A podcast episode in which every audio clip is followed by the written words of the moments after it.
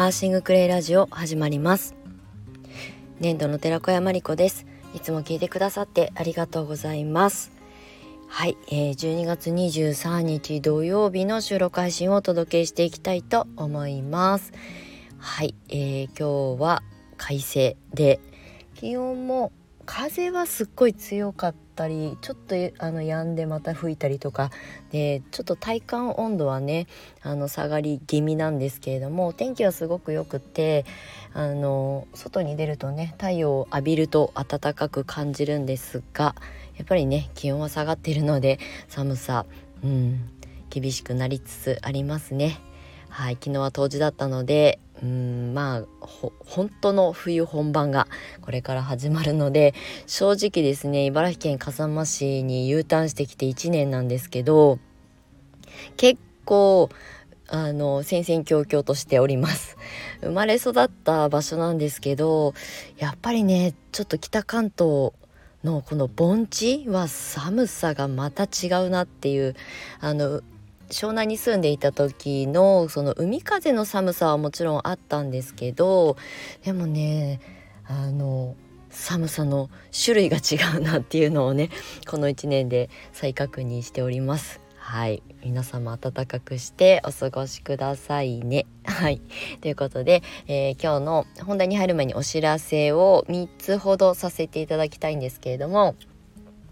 あのまず1つ目はクレカフェシップの、えー、今新規のメンバーさん募集のプレゼントキャンペーンをあの発信しております。はいあのクレを伝えてライフワークにというテーマで、まあ、みんなで一緒にこぎ出そうということで、まあ、有料コミュニティを運営しております。でそのね新規のメンバーさんを随時募集はしているんですけれどもこの12月はあのメンバーシップあメンバーシップじゃない。あのクレイカフェシップのあの部長さんがあの3名。私以外に3名いらっしゃるんですけれども部長さんたちの協力を得てあのプレゼントキャンペーンをしておりますのであの新規にあのご参加いただいた皆様にそれぞれあの部長さん経由で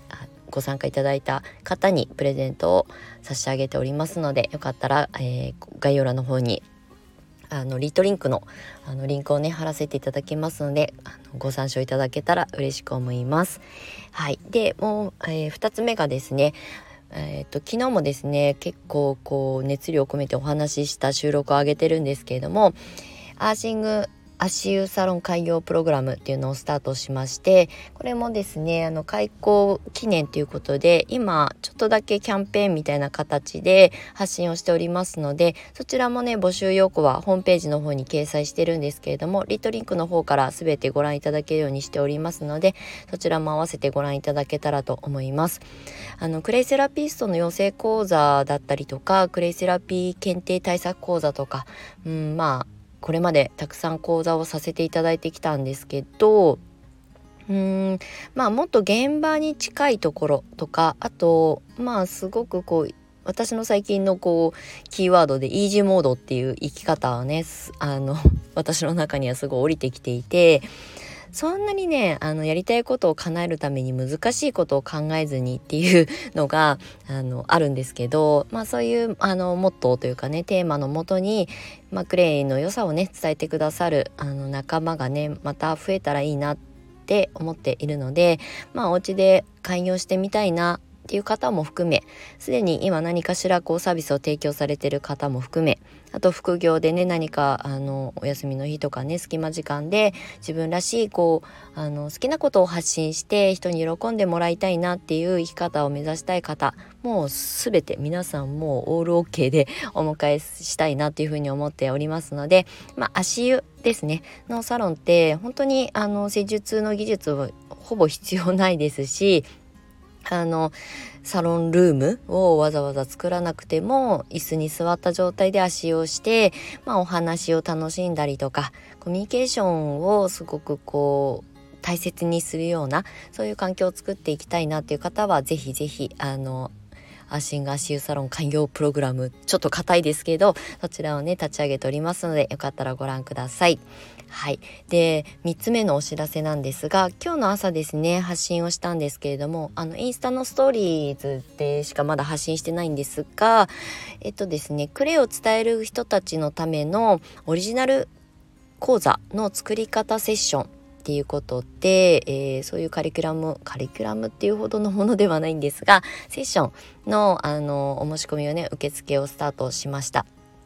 はい、あのグレイセラピーを伝える人たちも増え競合も増えまあ、発信者がもちろん増えたことによって、まあ、差別化が必要になってきたりとかあとまあそれは値段だったりとかっていうところでこうねこう整えていく必要があったりとかあとみんながやってること同じことを発信するだけだともうすでに認知度がある人にはどうしてもこうねあの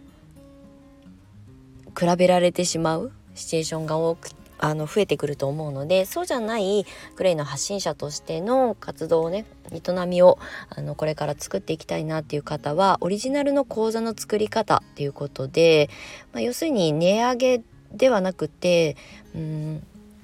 えー、ベースアップですね。はい、売上まあ利益のベースアップを目指したい方向けのあの講座というかコンサルうんセッションですね講座でもないしコンサルでもないしまあ一応コンサルっていうあの言葉を使ってますけれども、まあ、セッションですどういうふうにしていきたいかどういうふうに生きていきたいかどうありたいのかっていうことにフォーカスしたセッションをあの組み立てておりますのでよかったらこれもリットリンクの方にあまだリットリンクに上げてないんですがまずはインスタのストーリーズから見ていただけたら嬉しく思います。はい、あの募集要項はそこにまとめております。1枚に。はい。ということで、えー、早速今日の本題に入りたいと思います。早速って言っても前置きが長いんですよね私の場合。はい。で今日の本題なんですけれどもあの、えー、法人化しない理由とかあの組織化しない理由みたいなことをねあのお話ししようかなと思うんですけれどもあのクレイセラピストとして独立して、まあ、10年経つんですが私は会社を立ち上げてこなかったしえっ、ー、とまあ組織化しないってことですよね。であとそのブランドを作ることも結局しなかったんですよ。でまあこれって、まあ、いあのそのタイミングそのタイミングで考えたことは何度もあって例えば会社組織化することも考えてなかったわけではないんですけれども一回ね合同会社作ろうかなとかうん。まあ一人会社でもいいんですけど組織化しようかなっていうふうに思ったりとかそれはもちろん売り上げだったりとかを考えてとあと新しいことをやる時にねやっぱり資金をあの資金提供を受けやすかったりとかなんかいろんなことを考えて合同会社にしようかなっていうふうに思った時もあったんですけどただ一度ねその合同会社でも作ったら閉じる時にすごくお金がかかったりとか、まあ、いろんなことを調べた結果私はやらなかったんですね。はい、ちょっとあの友人とね合同会社を立ち上げようって言ってまあちょっとかじったことがあったんですけどまあうまくいかないで閉じるってなるとほったらかしにはできないしあのそのまま会社の名前をね残しておくといろんなところにこう影響が残るのでまあ、あのお金がかかることも含め全部をこう消し去らなきゃいけないってなるとお金がかかったりするんですよ。会社ってね立ち上げる時今今だったら0円でね会社って作れるんですけど閉じる時にお金がかかるんですよね。違約金みたいな感じで。なので私は自分の会社を持たないっていうであとはブランドを作るクレイのブランドを自分でうんまあ輸入してブランド化するっていうことはあのできなくないはいいんですよね。うん、あのきちんと化粧品認可を取るとか、まあ、ある程度の、まあ、そこには資金はかかりますけれどもやろうと思ったらできたんですけどでも一度ブランドを立ち上げるとそこにも責任っていうものが生じるじゃないですか。急にあのもうやりたくないからやめたっていうわけにいかなくなるんですよね。取引先ができたりとか卸先ができたりとかすると。そうすると私の本来のクレイセラピストを目指した時の本当の本当の目的からずれてしまうんですよ。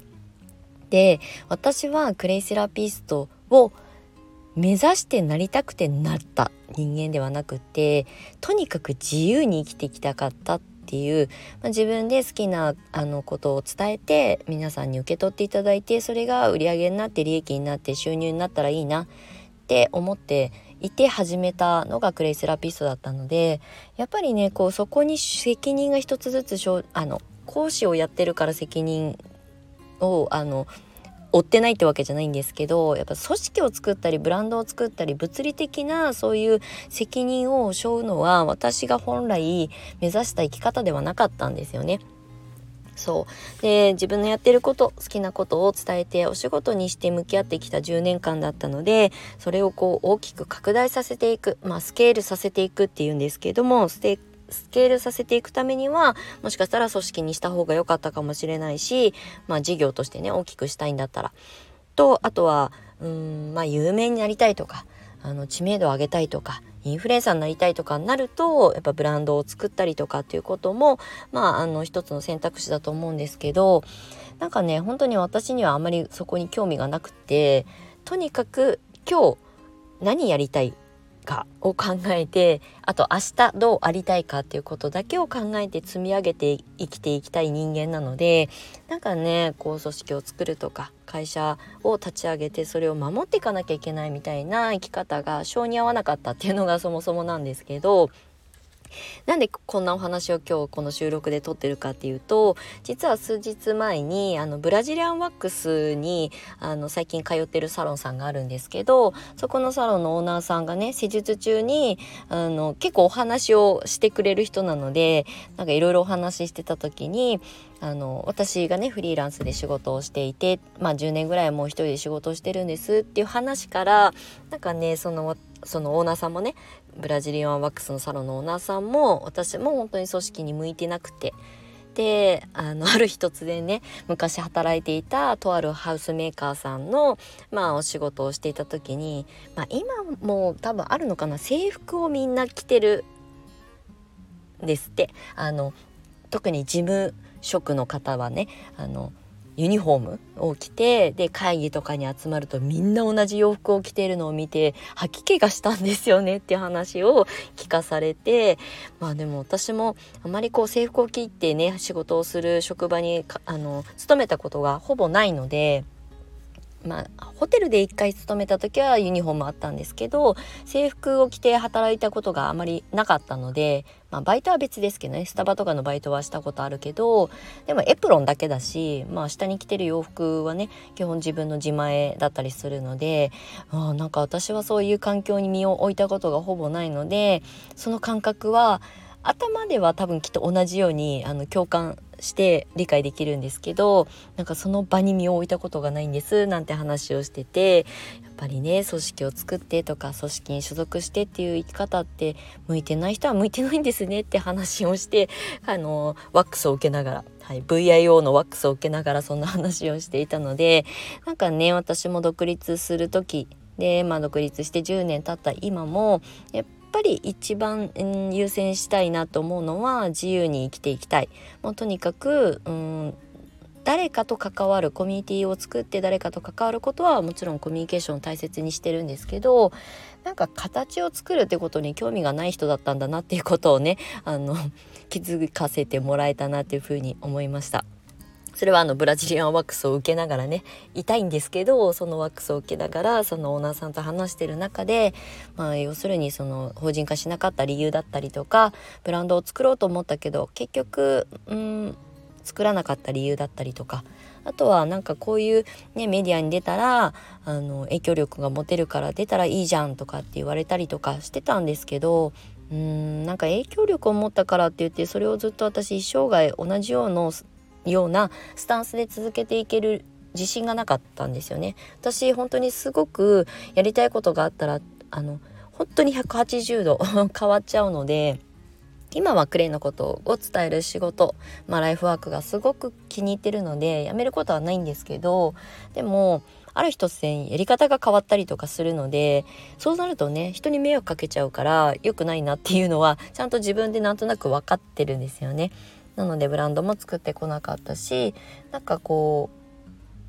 一人で何かを構築して誰かと協力し合ってだからコミュニティがちょうど良かったりとかするし、まあ、それであの得られるあの情報だったりとかうん学びだったりがある方が楽しいな。すごいこうあの寝なし草みたいな感じで、まあ、グラウディングとかねあのちゃんと地に足つけて生きていこうみたいなことも発信してますけど私の根本的なところはすごい寝が寝なし草みたいな生き方なので今日思ったことを明日叶えるためにどうするっていうことしか考えてないんだなっていうふうに改めて思いました。